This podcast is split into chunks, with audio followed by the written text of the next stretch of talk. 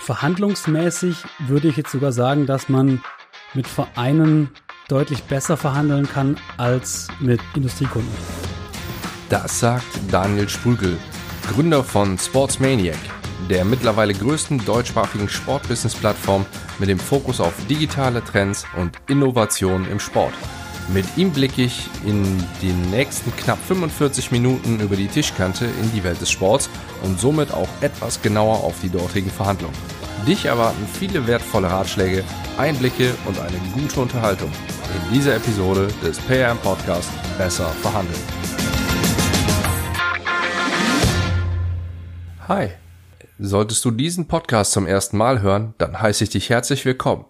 Mein Name ist Andreas Schrader und wegen mir zahlst du mehr, wenn du im Einkauf tätig bist, du gibst höhere Rabatte, wenn du im Verkauf tätig bist und du schneidest auch sonst insgesamt nicht gut ab, wenn du verhandelst. Zumindest dann, wenn du mit jemandem verhandelst, der mit mir zusammenarbeitet. Dafür muss dein Gegenüber mich nicht mal zwingend als Berater engagiert haben. Er kann auch durchaus an einem Einzelcoaching oder einem Workshop mit mir teilgenommen haben. Dieser Podcast hier ist allerdings schon mal der erste richtige Schritt. Denn wenn du auch nur einen meiner Tipps oder den von einem meiner Interviewgäste in deine Verhandlung mit einbaust, dann wirst du mit Sicherheit besser verhandeln. Die heutigen Tipps stammen aus Berlin, genauer gesagt vom Sportsmaniac himself, Daniel Sprügel. Daniel ist knapp über 30 und bereits jetzt schon eine feste Größe im Sportbusiness. Wenn es um das Thema Audiomarketing geht, dann führt bislang kein Weg an ihm vorbei. Das beweisen auch seine Referenzen, die wir im Interview kurz anschneiden werden. Daniel hat mir dabei geholfen, diesen Podcast hier auf die Beine zu stellen. Daher ist dieses Interview für mich noch besonderer als die bisherigen. Ich schätze ihn sehr als Mensch und auch seine Arbeit und ich bin mir sicher, dass er dich auch schnell im Interview überzeugen wird. Eins mag ich noch vorwegnehmen. Hörst du bis zum Ende, wirst du Zeuge der bisher längsten kurzen Antworten auf die Best-of-Fragereihe am Ende werden. Allerdings lohnen sich diese auch extrem, denn allein schon die Art, wie er die Fragen beantwortet, dient in meinen Augen als weiterer Tipp für deine Verhandlung. Außerdem präsentieren wir euch am Ende noch das Ergebnis unserer Verhandlung. Und so viel soll gesagt sein. Daniel war und ist ein sehr harter Verhandlungspartner. Aber hört selbst. Heute spreche ich mit Daniel Sprügel. Für mich ein ganz, ganz besonderes Interview, wie ich ja schon in der Einleitung gesagt habe. Und deswegen werde ich hier jetzt auch nicht mehr ganz so intensiv dort reingehen. Wie ich ja schon erwähnt hatte, er ist der Sports Maniac. Er war bei Yakko, er war bei Sports 5, was äh, heute Lagardère ist. Später auch noch bei Fanmiles und hat sich dann selbstständig gemacht. Seine Mission mittlerweile ist nichts Geringeres als das deutschsprachige Sports-Business zum internationalen Technologie-, Digitalisierungs- und Innovationsführer zu machen. Und er hat unter anderem bisher in seinem Kundenstamm schon die Deutsche Bahn, Porsche, Red Bull, Nike, aber auch Nico Rosberg, die Bild, Sky, den BVB oder SAP halt mitgewonnen. Und das sind nur einige seiner Kunden. Und er hat auch mir dazu verholfen, hier diesen Podcast auf die Beine zu stellen. Und deswegen ist es für mich etwas ganz Besonderes, heute mit ihm zu sprechen. Daniel, jetzt habe ich genug über dich gesagt. Jetzt darfst du mal. Welche fünf Dinge sollten wir bzw. unsere Zuhörer über dich wissen? Ja, grüß dich. Danke für die, für die Blumen erstmal zum Start. Freut mich, dass ich jetzt auch zu Gast in deinem Podcast sein darf. Nämlich, das ist mein erster Fakt. Ich bin wahrscheinlich schuld, dass du den Podcast gemacht hast. Deswegen sorry dafür, dass dein Logo dann nicht ist. Das PRM-Logo fehlt noch auf meiner Homepage. Muss ich natürlich zeitnah ergänzen. Ja, du hast, glaube ich, schon viel gesagt. Ich bin mittlerweile also nach Station im Startup, bei Agenturen, beim Verein bei einer Brand ähm, habe ich schon ziemlich viele Ecken im Sportbusiness gesehen und komme immer wieder an den Punkt, dass ich gemerkt habe, okay, bei uns könnte sich noch in der Branche einiges mehr tun, wenn wir mal zusammenarbeiten würden. Und deswegen habe ich damals vor zwei Jahren Sportsmanic gestartet. Damals eigentlich nur als Podcast zum Ideenaustausch. Mittlerweile ist da, daraus eben eigentlich der, der größte Sport-Business-Podcast in Deutschland geworden. Und auch eine, eine Community, die sich darum gebildet hat, die sich darum interessiert, zum Thema digitale Trends und Entwicklungen im Sportbusiness oder im Technologiebereich. Also das Ganze geht auch nur gemeinsam, geht nicht allein. Also das ist nicht mein einziges Ziel, also nicht mein alleiniges Ziel, sondern das soll die ganze Branche bewegen mit einem Impuls von mir oder mit einem Impuls von, von Leuten, die in dem Bereich Ahnung haben. Du siehst, ich bin grenzenloser Optimist, das sollten die Leute wissen. Ich sehe immer das Glas halb voll, wenn nicht sogar noch voller. Ich bin BVB-Fan, deswegen gerade noch, noch optimistischer. und ich glaube, das war es auch schon. Ich weiß nicht, ob es fünf Dinge waren oder weniger oder mehr. Ich freue mich jetzt darauf, auf dich äh, und auf das Gespräch. Mhm. Kommt hin, also ich nagel dich nicht hundertprozentig auf diese fünf Dinge fest. Das passt schon. Daniel, du hattest ja gesagt, dass du jetzt seit zwei Jahren mit dem Sportsmaniac Podcast unterwegs bist und hast vorher ja auch oder hast ja deine Karriere nicht als Selbstständiger gestartet, direkt nach Studium, Ausbildung etc. Was waren denn so bisher die, die aktuellen Herausforderungen, die du als größte in deiner Zeit bezeichnen würdest? Boah, das ist eine sehr gute Frage. Also die größte Herausforderung war, glaube ich, mit der Ungeduld umzugehen, weil ich merke das auch heute wieder, wenn ich mit jüngeren Leuten spreche. Also ich bin 31, bin jetzt seit knapp zehn Jahren im Sportbusiness tätig und du willst immer, du willst den nächsten Schritt machen, du willst hier eine Leitungsposition, du willst ein Team führen, du willst dann ein Unternehmen leiten etc. Aber das dauert alles seine Zeit und ich glaube, du auch bist, bin ein sehr ungeduldiger Mensch, was so ein bisschen darauf zurückführt, dass ich immer schon irgendwie das Maximum rausholen wollte aus gewissen Dingen, ob es im Sport war oder jetzt auch in der Schule, wie auch immer. Hat sich so ein bisschen ins Berufsleben mit übertragen und das führte zu Ungeduld. Das waren meine größten Herausforderungen. Und wenn du jetzt auf eine Situation hinein willst, ich glaube, das war so ein bisschen der Gedanke im Kopf bei mir nach viereinhalb Jahren Startup, Angestellter, ohne Anteil oder ähnliches, den Schritt zu machen in die Selbstständigkeit. Also ich wollte immer schon gründen, hatte aber nie irgendwie einen Grund zu gründen oder ein Anliegen. Dann so nach viereinhalb Jahren Startup gemerkt, hey, du hast jetzt ein Unternehmen von als Mitarbeiter Nummer eins mit aufgebaut und nach viereinhalb Jahren stehst du da hast aber nur Gehalt und sonst nichts und dir gehört hier nichts, du arbeitest nur für die Ziele anderer, da musst du was dran ändern. Und diese Herausforderung im Kopf dann den Schritt zu gehen und sagen, ja, Strauf, ich kündige und mache mich selbstständig, das war eine Herausforderung im Kopf, aber nachdem ich sie gemacht habe, war es jetzt im Nachhinein die richtige Entscheidung und vor allem auch, sie war einfach, also sich dazu entscheiden ist dann einfacher, als es wirklich auch zu machen. Also würde ich jetzt provokant sagen, du warst in, oder war die härteste Verhandlung, die du geführt hast, die mit dir selbst?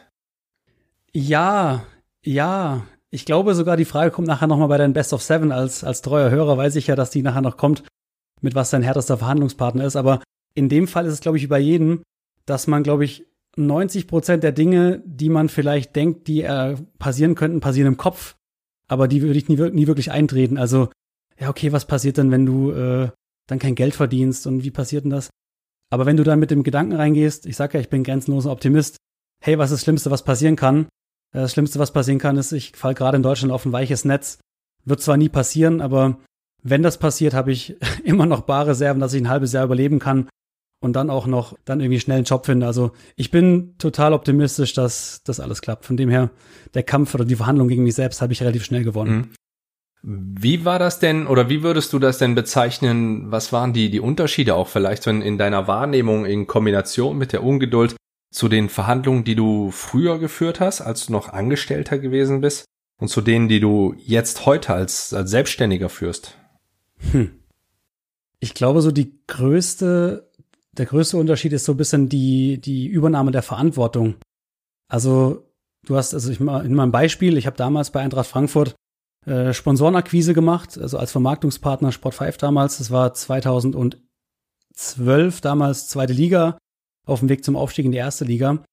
Das war damals so, ja, du hast halt Gespräche geführt, Verhandlungen geführt, aber du warst da nie so committed, dann wirklich auch den, also wirklich all in zu gehen, sagt man ja, glaube ich, beim Poker, als jetzt als Selbstständiger. Als Selbstständiger weißt du nämlich genau, okay, wenn ich den Vertrag nicht mit nach Hause nehme, dann, dann, dann bin ich schuld, dass ich nachher nichts im Kühlschrank stehen habe, mal blöd gesagt, also mal übertrieben auch gesagt. Und das ist, glaube ich, so der größte Unterschied. Also als Angestellter hast du dich halt hingesetzt, hast gemerkt, okay, wenn ich, also das, die Denke war so, wenn ich den Vertrag jetzt reinhole, kriege ich zwar eine Provision, ist schön und gut, aber ich habe ein gutes Fixgehalt. Manchmal hast du deine Ziele auch schon erfüllt, du kriegst keine Provision mehr. Hast du gar keinen Grund, diese Verhandlung über die, die Tür zu tragen, ja?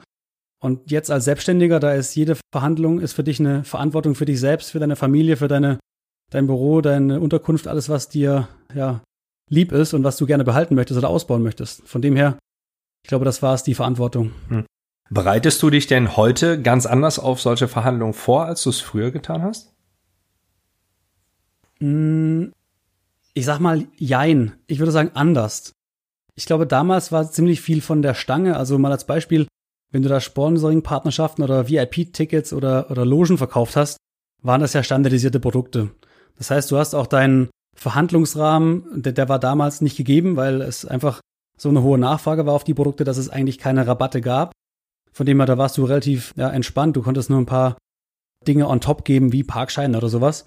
Das heißt, da hattest du keinen Rahmen. Jetzt als Selbstständiger kannst du ja auch strategische Entscheidungen treffen und du hast einen viel höheren Entscheidungs- oder Verhandlungsspielraum. Also wenn ich jetzt sage, ich habe hier einen Kunden, den möchte ich gerne als Referenz auf meiner Homepage stehen haben, dann kann ich vielleicht auch mal einen, einen Deal machen, der vielleicht mich wirtschaftlich nicht weiterbringt, aber mich zumindest in der nach Außenwirkung gut dastehen lässt. Auf der anderen Seite weiß ich auch, dass wenn Unternehmen anklopfen, die vielleicht jetzt gar nicht so bei mir ja, in meine Zielgruppe passen, aber vielleicht dahinter ein großes Budget steht, dann, dann gehe ich auch entspannt an so eine Verhandlung rein, weil ich weiß, ich brauche diesen Partner jetzt nicht unbedingt, aber wenn ich ihn bekomme, ist es nicht schlecht aus wirtschaftlichen Gesichtspunkten. Mhm. Hast du denn früher, als du noch Angestellter warst, von deinen Vorgesetzten die klaren Spielräume eindeutig aufgezeigt bekommen, was du geben konntest oder was nicht? Mm, ja, also bei, also auch wieder unterschieden zwischen jetzt der, der, des Angestelltentums beim Vermarkter. Da war es relativ klar, wo du hingehen kannst und wo nicht, weil du hast auch immer in einem verhandelt für jemanden. Also du warst ja im Auftrag des Vereins unterwegs.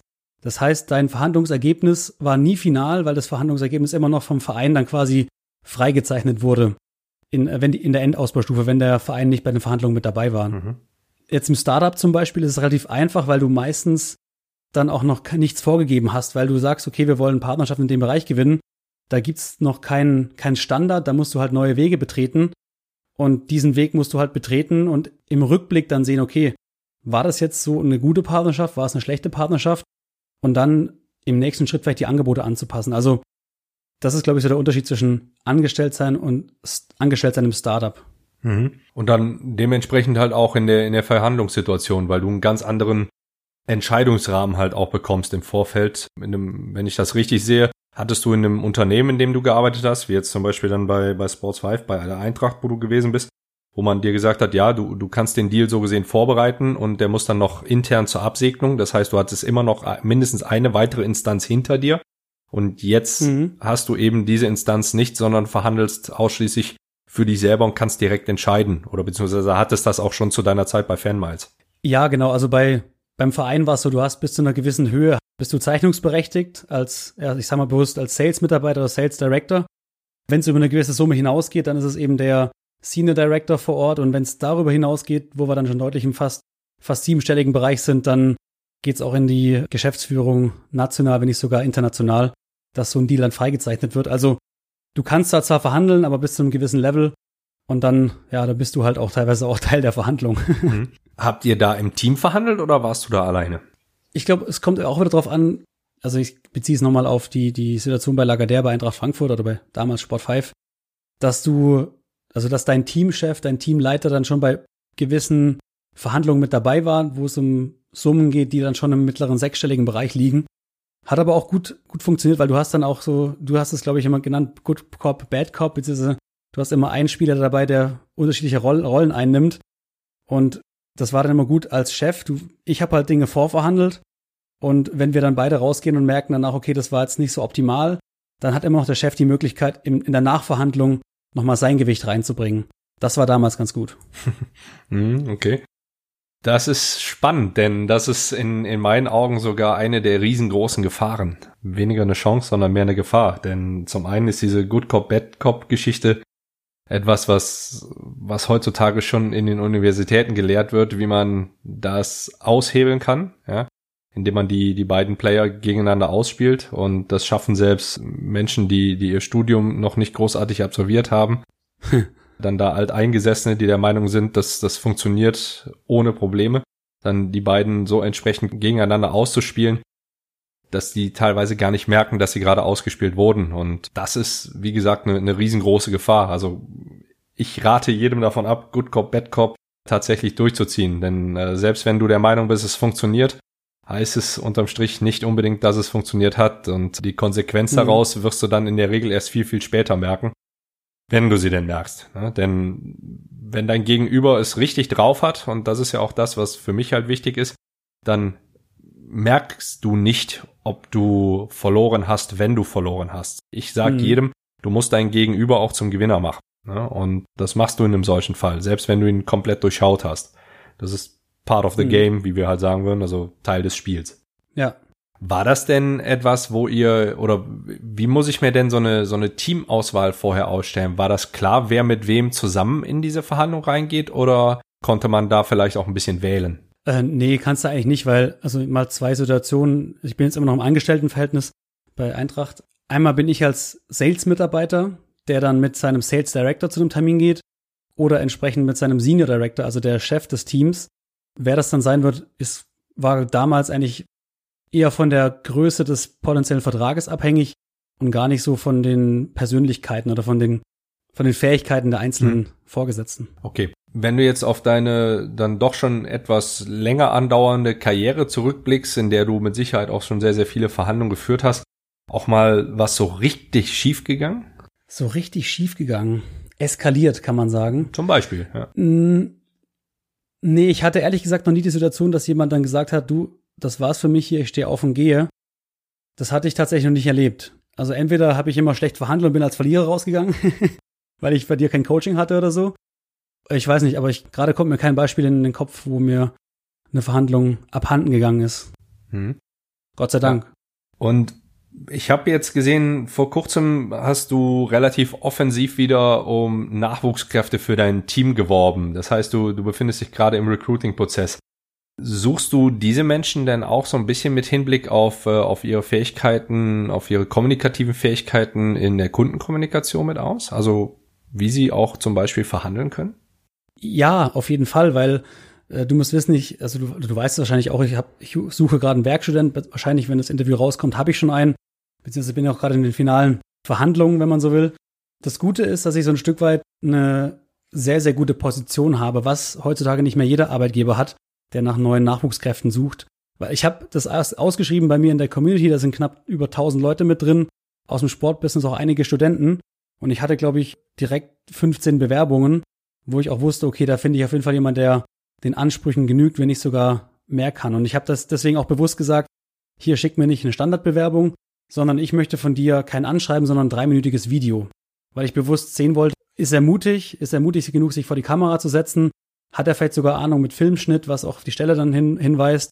Und ja, das, das hat mir schon so eine gewisse Vorselektion gegeben und ich glaube auch, dass sich einige nicht beworben haben, die da vielleicht nicht rausgehen. Und ich suche natürlich jemanden, der schon bewusst kommunikativ ist, weil wenn ich jemand an Kundenkontakt lasse von mir, da hast du die, die Namen oder die, die Brands auch vorhin vorgestellt, dann muss es jemand sein, der auch entsprechend eloquent ist, in der Kommunikation stark. Natürlich kann er mit Anfang 20 noch nicht perfekt und ausgereift sein, aber da kann man denjenigen auch hinbringen. Aber eine gewisse Vorreife sollte auf jeden Fall gegeben sein.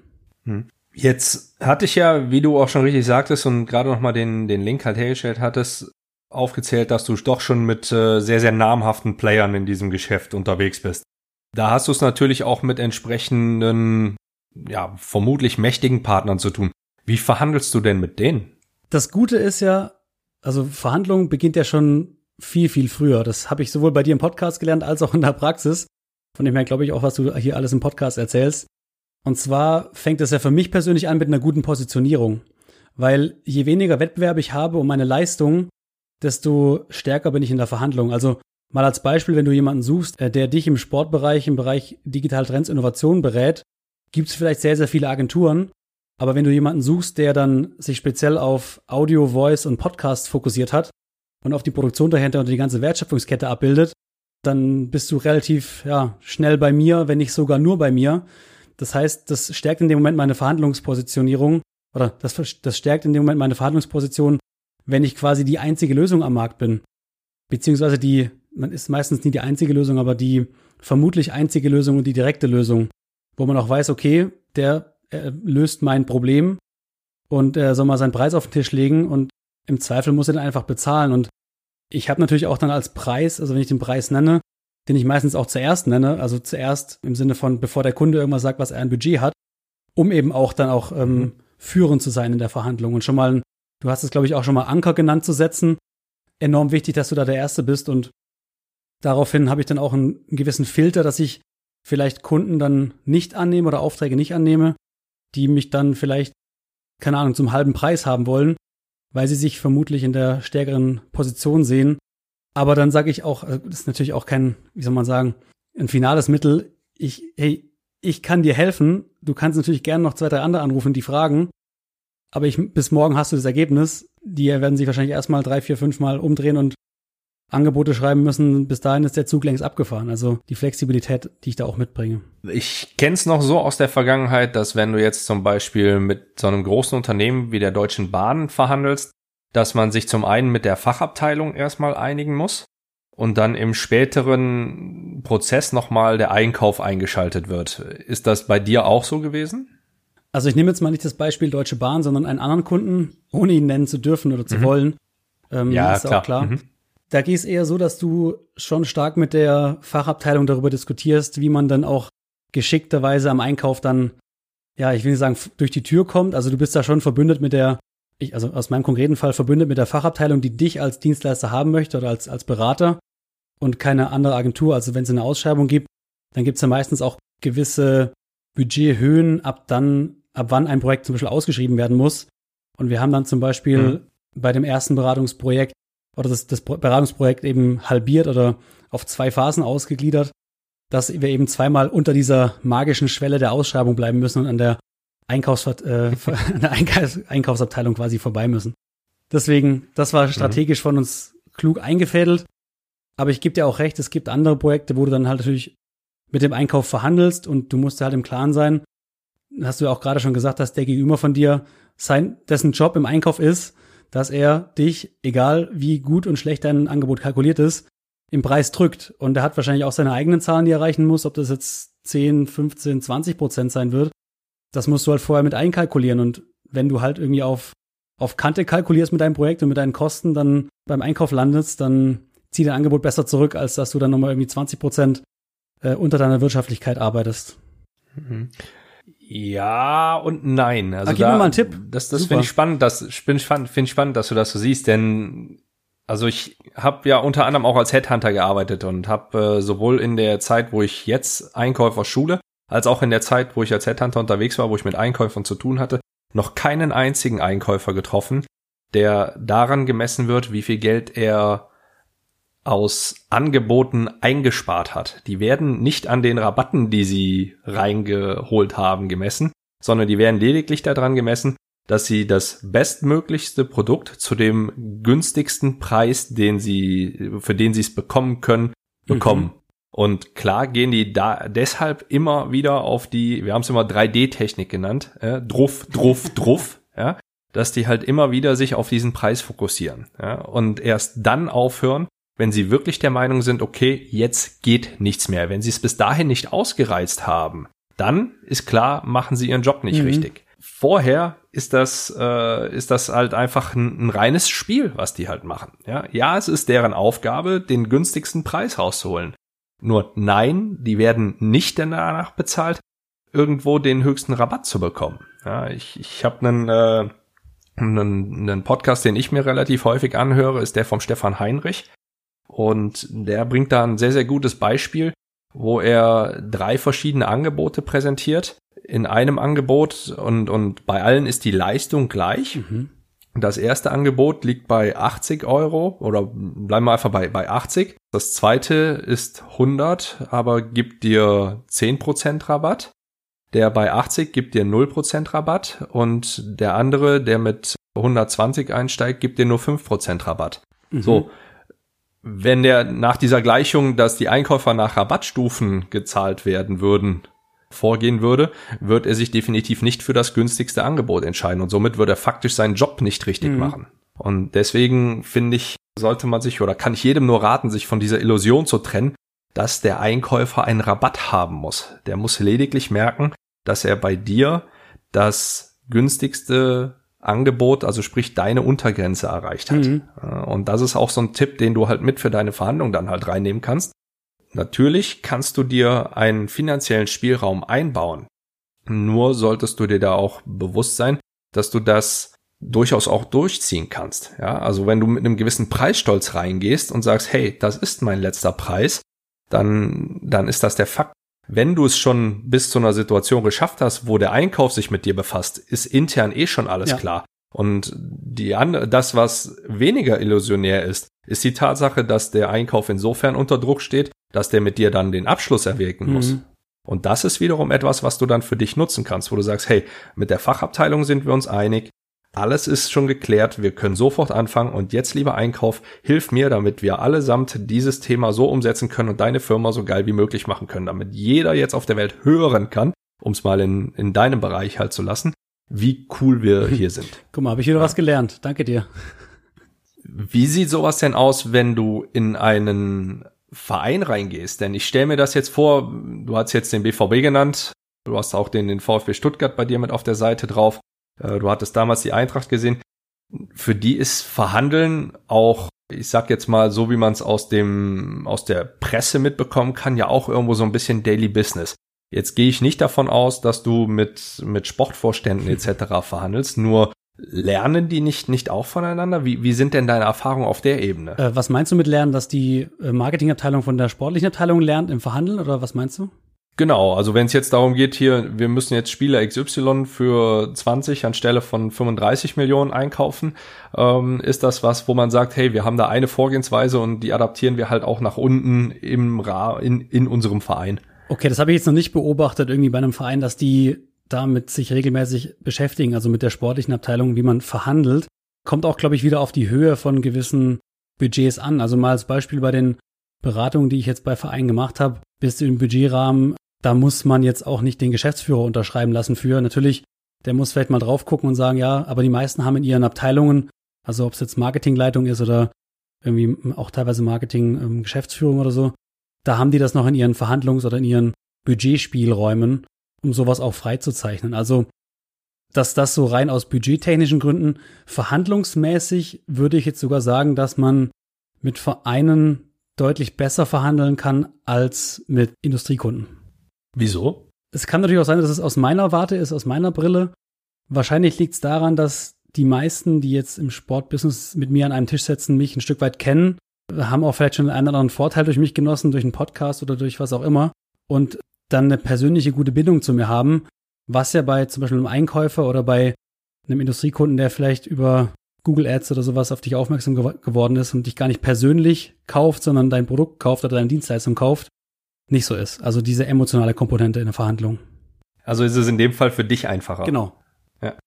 Daraus kann ich dann auch schon einen sehr, sehr einfachen Tipp ableiten, denn du musst in der Situation Person und Sache voneinander trennen. Das ist der eine Punkt. Das ist so ein, so ein klassisches Beispiel aus dem Harvard-Konzept. Ich tue mich da immer ein bisschen schwer mit, denn so hundertprozentig kann man Person und Sache nicht voneinander trennen. Also habe ich zumindest noch nicht rausgefunden, wie es geht, wenn man einigermaßen äh, vernünftig aufgestellt ist, um es jetzt mal äh, auf die rein emotionale und psychische Schiene zu bringen.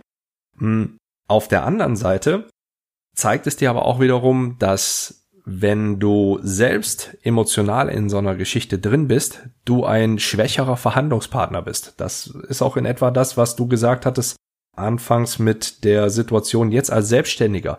Wenn du einen Kunden auch haben möchtest, wo du sagst, hey, das ist eine Referenz, da bringe ich vielleicht, um es mal übertrieben darzustellen, sogar Geld mit, damit ich mit denen zusammenarbeiten hm. kann, um es dann halt auch so nach außen hin zu präsentieren, dann hast du eine ganz andere Situation, als du sie zum Beispiel vorher hattest, wie du sie geschildert hattest mit der Eintracht. Ja, du hattest dein Budget erreicht, kriegst keine große Provision mehr, dann ist dir das Pup egal, ob du jetzt mit dem noch den Abschluss machst oder mhm. nicht.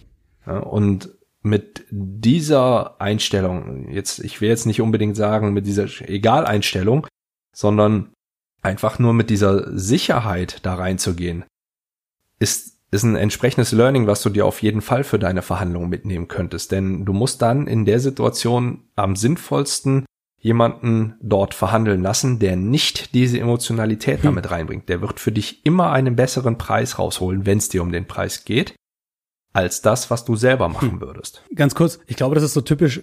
Ich komme ja aus dem Sportbusiness und bin da auch schon aufgewachsen und zu Hause. Das ist ja eins der größten Probleme, die es teilweise gibt im Sportbusiness, wenn du dir anschaust, was da für, für Deals geschlossen werden, die ja aus Marketing-Gesichtspunkten gar keinen Sinn machen, weil zum Beispiel, bestes Beispiel bei der, nee, ich sage es nicht wo, aber wo ein regionaler Verkehrsdienstleister eine nationale Bande gebucht hat. Einfach weil der Vorstand es geil fand, in der Loge zu sitzen und sein Logo da unten am Spielfeld zu sehen. Aber es macht aus Marketing-Gesichtspunkten gar keinen Sinn. Aber das Ganze halt auch aus emotionalen Gesichtspunkten einfach unterschrieben wurde. Also von dem her ist es vielleicht nochmal Unterschied zwischen Sport mit sehr, sehr viel Emotionen, wo man auch Emotionen verkauft und jetzt vielleicht irgendwie was Trockenes, wenn man Schrauben verkauft oder so. Jein, ja, ja. Gut, okay, lass, lass ich jetzt mal so da stehen, das wird sonst in uns, ins uns Endliche gehen hier.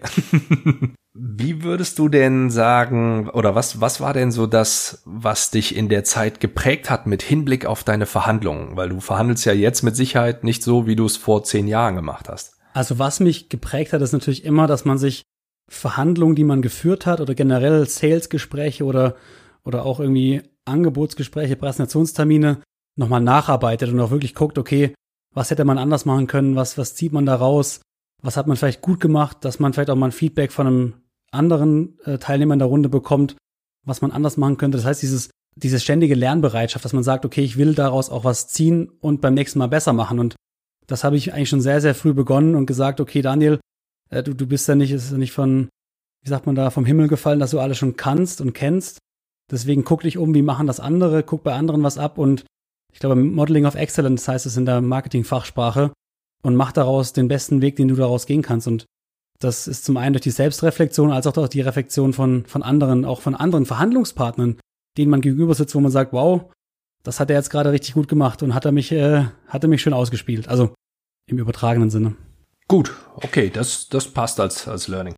Dann lass mich an, an dieser Stelle nochmal kurz zusammenfassen. Also wir haben es hier mit einem jungen, aber dennoch sehr erfahrenen Menschen zu tun, der schon einiges an Verhandlungen geführt hat, sowohl als Player, wie ich ihn nenne, also operativ in die Verhandlung eingebunden, als auch als Coach, der quasi im, im Hintergrund sitzt und die, die tatsächlichen Entscheidungen trifft.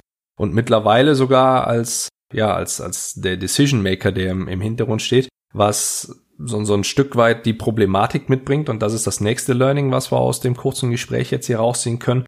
Sobald du emotional eingebunden bist und es um dich selbst geht, wird es für dich definitiv schwieriger, wenn du hm. in einer solchen Verhandlung bist.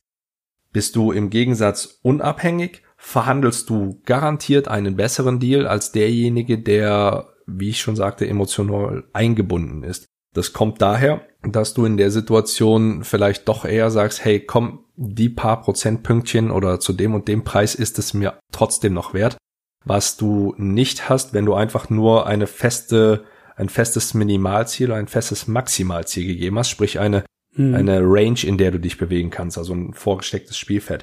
Du hast sehr, sehr viel daraus gelernt, indem du sehr, sehr viel reflektierst und damit nicht nur dich selbst, sondern auch durchaus deine Verhandlungen. Und das ist ein weiteres Learning, was ich jedem mitgeben kann. Ihr schreibt permanent mit und nehmt euch auch ruhig die Zeit nach einer solchen Verhandlung, euch entsprechende Notizen zu machen, was war gut, was war schlecht, was möchte ich in Zukunft anders machen, was kann ich mir auch von meinem Gegenüber anschauen und in der, in der Zusammenfassung auch noch zusätzlich zu erwähnen, was muss ich weiter kontrollieren. Hm. Ja, das ist ganz wichtig. Viele vergessen das oftmals, dass nach so einer Verhandlung, wenn man dann einen Deal abgeschlossen hat, man nicht dranbleibt und das Ganze kontrolliert. Ja, als blödes Beispiel habe ich als Forderung mit durchgebracht 14 Tage Zahlungsziel, das im Vorfeld und ohne, ohne Abschläge. Dann muss ich natürlich auch dafür sorgen, dass vorher eine Rechnung geschrieben wird, die Rechnung keinen entsprechenden Rabatt äh, mit, mit einbezogen wird und das Zahlungsziel da entsprechend drauf ist. Und ich muss auch bei der Buchhaltung nachhalten und hm. nachforschen, wird das entsprechend gezahlt, weil wenn sich da nicht dran gehalten wird, wird sich aktiv gegen eine solche Vereinbarung wird die nicht eingehalten und das hat entsprechend eine Konsequenz zur Folge. Dementsprechend bist du selber als quasi Owner of the Problem da nochmal für verantwortlich. Das ist das, was ich da rausziehe aus dem Ganzen, was du uns jetzt mitgegeben hast, aus, aus deinen gesamten Erfahrungen, mit hm. auch mit dem Thema Ungeduld, was da nochmal mit reinspringt und auch dieser Zeit aus der, ich nenne sie mal, Befehlsempfänger hm. bis hin zum Befehlsgeber halt Situation. Gut, Daniel, dann kommen wir jetzt zu der eben schon oder eingangs schon erwähnten Best-of-Fragereihe, die ich mir in äh, einem sehr, sehr interessanten Podcast, dem Sportsmaniac Podcast, dem ich hier auch nochmal jeden an den, äh, ans Herz legen kann, ein wenig abgeschaut habe. Jetzt genau. abonnieren. Genau. Wer es noch nicht getan hat, jetzt abonnieren. Findet ihr alles in den Show Notes. Ich werde die erste Frage ein bisschen abändern, denn die Antwort ich selbst zählt jetzt nicht. Wer war denn mit Ausnahme von dir selbst dein härtester Verhandlungspartner bisher? Also erstmal, weil, weil mein schwächster Verhandlungspartner war, das warst du, als wir über unser Angebot zum Podcast ge gesprochen haben. Nein, Spaß. da, da, damals wusste ich ja noch gar nicht, wie, wie, wie gut du dieses Thema oder dieses, dieses ganze Thema Verhandeln auch kannst und kennst. Wir kannten uns damals ja noch gar nicht so eng. Deswegen war ich ja froh, dass du mich nicht auf den letzten Preis gedrückt hast. Danke dafür. Wer war mein härtester Verhandlungspartner? Ich habe mir echt viele Gedanken gemacht, ob ich jetzt eine einzelne Person nenne oder nicht. Mache ich nicht, weil es ist natürlich, ist natürlich doof, wenn man jetzt hier jemanden nennt, der vielleicht auch noch zuhört. Deswegen habe ich mir gedacht, ich nehme jetzt mal ein Beispiel aus meiner Familie und zwar mit einem Kind. Ein Kind, das sieben, acht Jahre alt war. Wenn du mit dem was verhandelst, ey, zum Beispiel hör auf mit etwas oder tu dies und das, dann, dann ist es meistens null kompromissbereit, schreit dann meistens laut, wenn es den Willen nicht durchsetzt. Ich, ich vergleiche es auch immer gerne mit einer Taube, wenn man mit einer Taube Schach spielt. Ist egal, wie gut du da verhandelst, was für tolle Argumente du hast, wie toll du dich anstrengst. Am Ende wird die Taube aufs Spielfeld, ja, kacken, alles umschmeißen und herumstolzieren, als hätte sie gewonnen. Hm? Okay. Ist nachvollziehbar. Haben auch äh, schon einige hier gewählt, diese Antwort. Womit tankst du denn Kraft? Womit tanke ich Kraft? Ich glaube vor allem durch Pausen.